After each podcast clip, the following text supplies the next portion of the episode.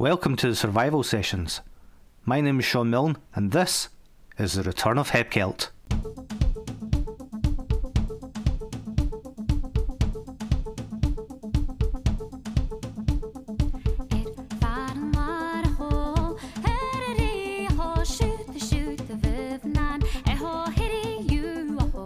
A real treat today as we're joined by the one and only Douglas Montgomery, one half of the Orkney Legends Saltfish 40.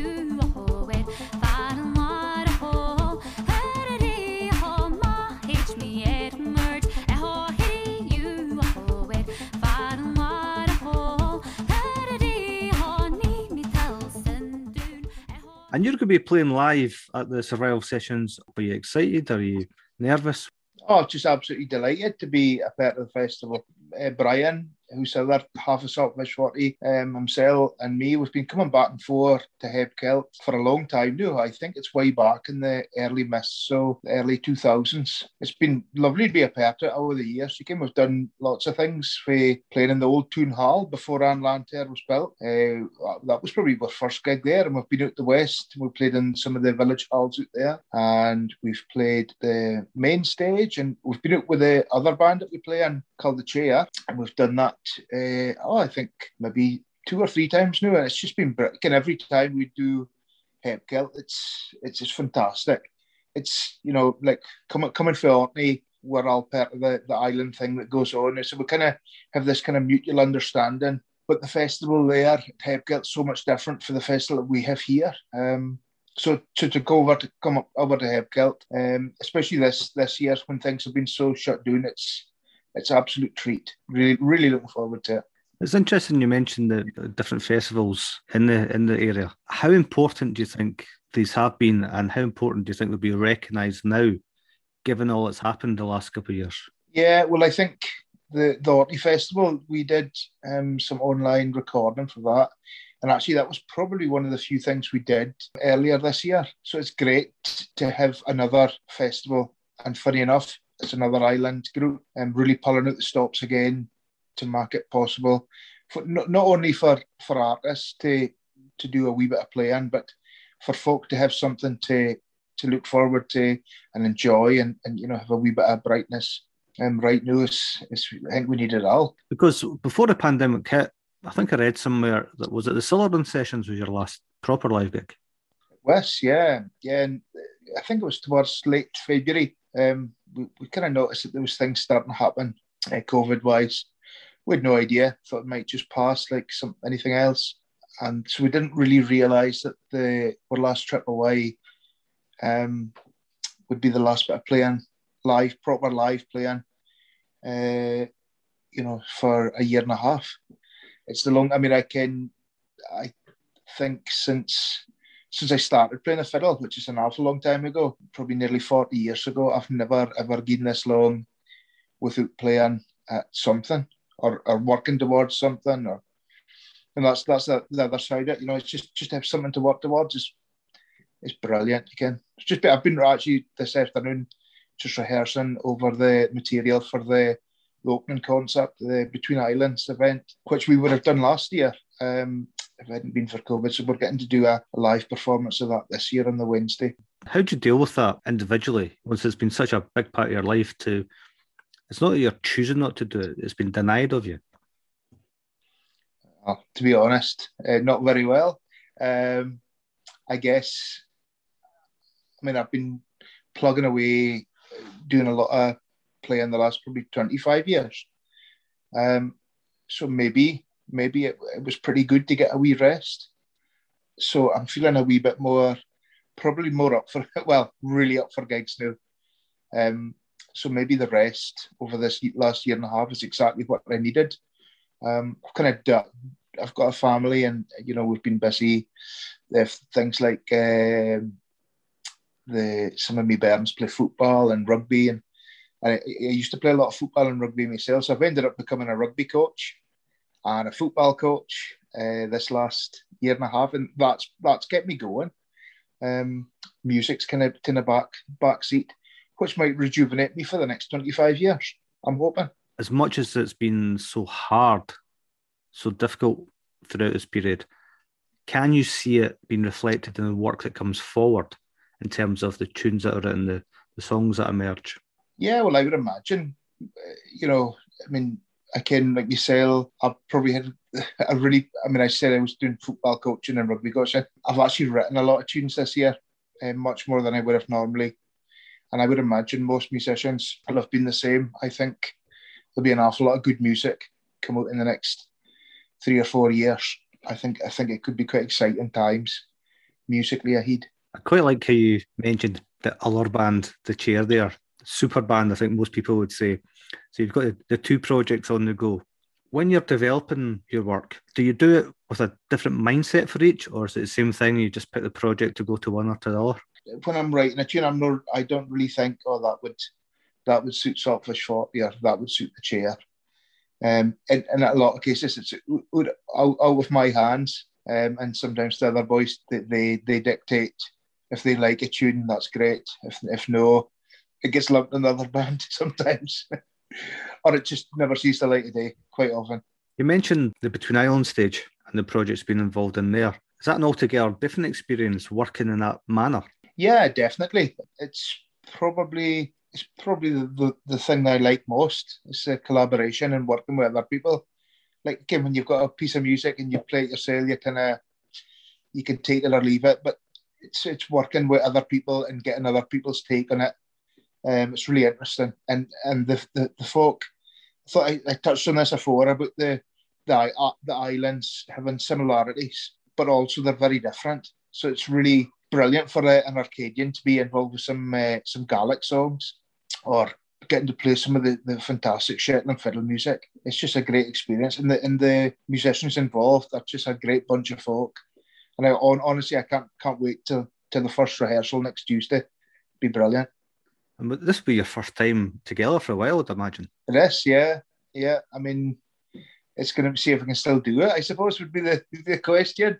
Yeah, I'm just in, in some ways you kind of forget. You just kind of life goes on, and you kind of. But I, you know, I, I'm, I'm, I, I can still remember the, the feeling of getting a, a, a group of musicians together and making a good sound, and that's what I'm looking forward to.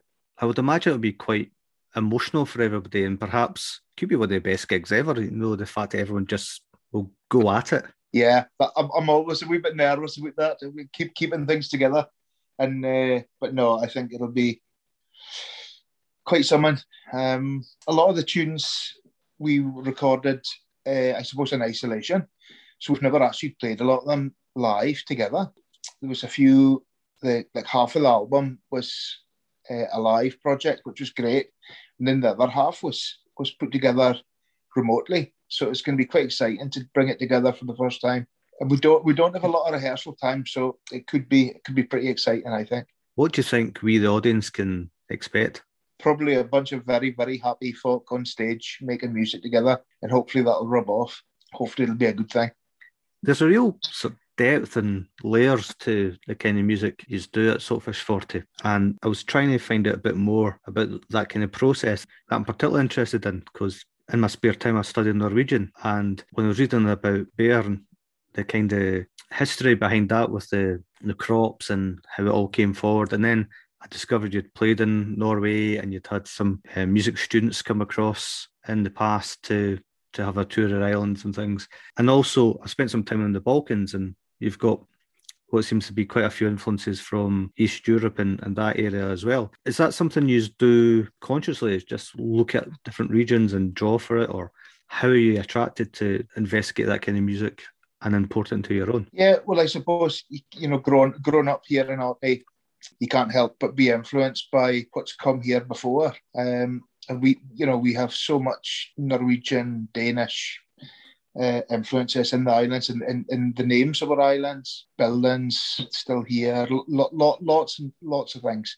You grow up all around it. So in some ways, you can't really help, you know, picking up the music that goes along with that. And um, we still we celebrate Norwegian Constitution Day every year here. Um, I, I work in the schools. I, I teach um, uh, stringed instruments in the schools. And so every year we, we put together a project, or sometimes two or three projects in the year that's um, revolves around um, Norwegian Danish heritage. I'm just presuming everybody knows that Orkney used to belong, Orkney and Shetland used to belong to the Danish crown. So you kind of grow, grow around it. But because it's already there, that kind of entices you to go look a wee bit further. Um, so it's and then if you look a wee bit further than that, you're, it's not that far away from the Baltic Sea and all that kind of influences for there either. So I suppose both ways you get you kind of stumble on it because because we're here. And then that kind of gives you the, the taste to go and look further for. That's one of the most magnificent things about music and festivals and trad in particular, I guess, is this kind of fusion of cultures and friendships and what can emerge. It could be there must be some bands who've played in the past at Heb and elsewhere that you've watched and thought, oh, they're brilliant. Does anyone real stands out? Oh, you can, there's somebody that stands out every every time you go to a festival. There's somebody you, you go away, or maybe even more than one, and you just go, wow, that's I've learned something there. I've influenced. I've just that that that's been. I suppose the last person to influence me. See, it's been a year and a half since we've probably done stuff. What was the last thing we did? God, I can't remember for those other bands playing. Um, there was a really great band in Orkney a few years ago um, called Basco, and they're from Denmark. And we actually ended up, sort of shortly, we did a collaboration project with them in Aberdeen as part of the Northern Arc series. I think we played at the Lemon Tree, I think it was.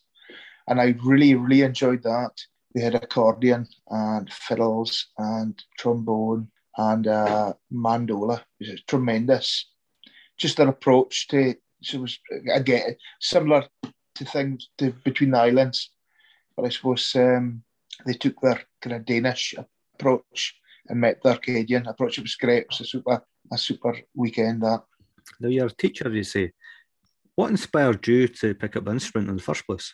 Uh, I don't know. I was almost almost the black sheep of the family for kind of picking up the fiddle. Although in my generation, I was the second youngest grandchild of I don't know how many of them. We had about fifteen grandparents, and uh, on my mother's generation, none of them really played the fiddle. I think the in Orkney they were kind of coming out of the war and trying to recover and trying to get things going. So they probably didn't wasn't a lot of fiddle playing. But the generation before that, everybody played the fiddle. So my granny had all these fiddles uh, sitting on top of the, the, the wardrobe, but none of the other grandparents really showed any interest in it until I came along, and I just I, I don't know I couldn't help myself. Um, granny took the fiddle, um, doing for the wardrobe, and then I got fiddle lessons for a local guy here, um, and it was brilliant. He was brilliant, a guy called Willie Sinclair, and he kind of fueled me, fueled me love of music, and I just kept playing for them. And now, all these sort of years on, when you play for yourself as much as for, for other people, um, I'm thinking about this in relation to lockdown, particularly, but at any time, any point in your life, is it a performance? You play a song, you move on, or is there a deeper connection, like an emotion that, that goes through? Oh yeah, I mean, when you when I play any tune, you know, you you remember everything that's been involved with that that tune. You know, the first time I looked at it, uh, who who showed it to me, um, where I've played it, what events, just everything around that. Yeah, it's it, it's. I think I think it has to be. I think you've got to have a deeper feeling on what you're playing. Otherwise, you know, I think people you got to believe in what you're doing. Otherwise, folk will see through you right away. If you, if you if you're not into it yourself, folk will just know they'll no grasp onto it. And that was probably born out in the way you got together as a band. Because I'm right saying you turned up for a charity gig. Some other people didn't turn up, and, and off you went. So to hell, we'll just do it anyway. Yeah, yeah, that was fun. That was a long time ago now. No, it's just that that gig. Um, that was probably the early two thousands. So we're I don't know how long we've been doing Saltfish Forty, but it kind of it kind of came for there, and I guess it kind of went in a slightly different direction when we started doing it as a duo. It's, you know, you don't you don't come across if you like if you like something, uh, you, you don't generally come across somebody who likes it as much as you do, or the same amount, so that you can work similarly together. But I think that's where me and Brian do work well together. It's because we both equally enjoy what, what we're doing. Is the journey since then what you'd expected? I mean, because you've gone on, you've won what the BBC Folk Awards, you've headlined stages across the world, you know, Canada, you've been to France, all these different countries, all these different festivals. You mentioned headlining Hebcelt. It must have been hard to imagine then, well, this is what lies ahead. At what point did you suddenly think, "Do we've got something here? Uh, I don't know. I mean, I never really think like that. So just the fun of it. Yeah, definitely. And I think we've kind of kept that kept that at the heart of things, certainly. Um, I mean, part of the fun is is to you know have some goals and try trying to play at all these lovely places because there's so many great festivals out there and lovely people to meet and to perform with. And but yeah, I, I don't think that was there was ever anything like that. It was just a case of you know we would enjoy playing music and uh, taking it for there. I think. What's been happening with the chair? Because obviously Saltfish Forty is its own entity. Have you been in touch with the, the guys over there and saying, yeah, let's try this? Yeah, I mean, we've um, we actually did a, a live performance for the Orkney Folk Festival, which was absolutely brilliant. It was like the first time we'd kind of done anything. We'd just just before lockdown, we actually recorded a new album. So last year, brilliant things to go and do. Uh, but of course, COVID hit and everything was kind of put on hold. So we've got a kind of pretty much a, whole new album there waiting in the wings just to to lash out at folk when we're when we're allowed and you're also involved in the My Name's Doddie Foundation singing as well with uh, Bruce MacGregor and Blazing Fiddles and the folk orchestra and what have you. Yeah, that was that was super to be involved with that. That was just one of Bruce's many many ideas that he gets, and he just, as usual, just does a great job with.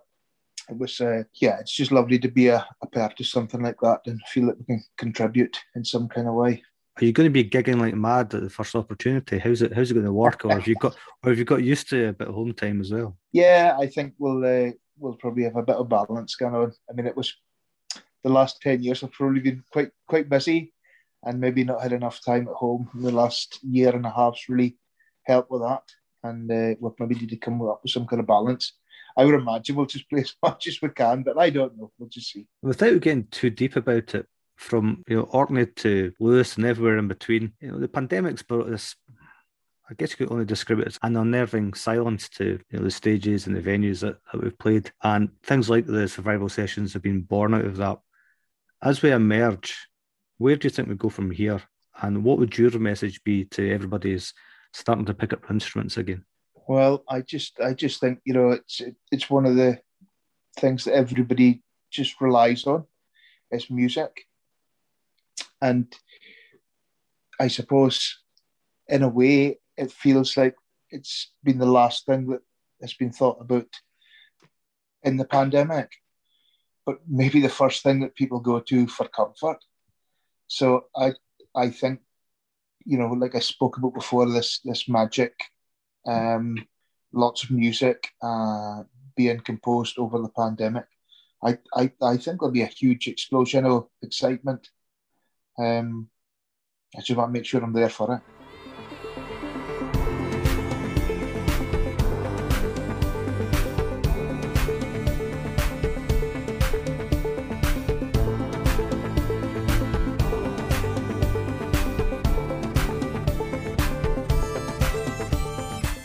You've been listening to Survival Sessions by Hebcelt.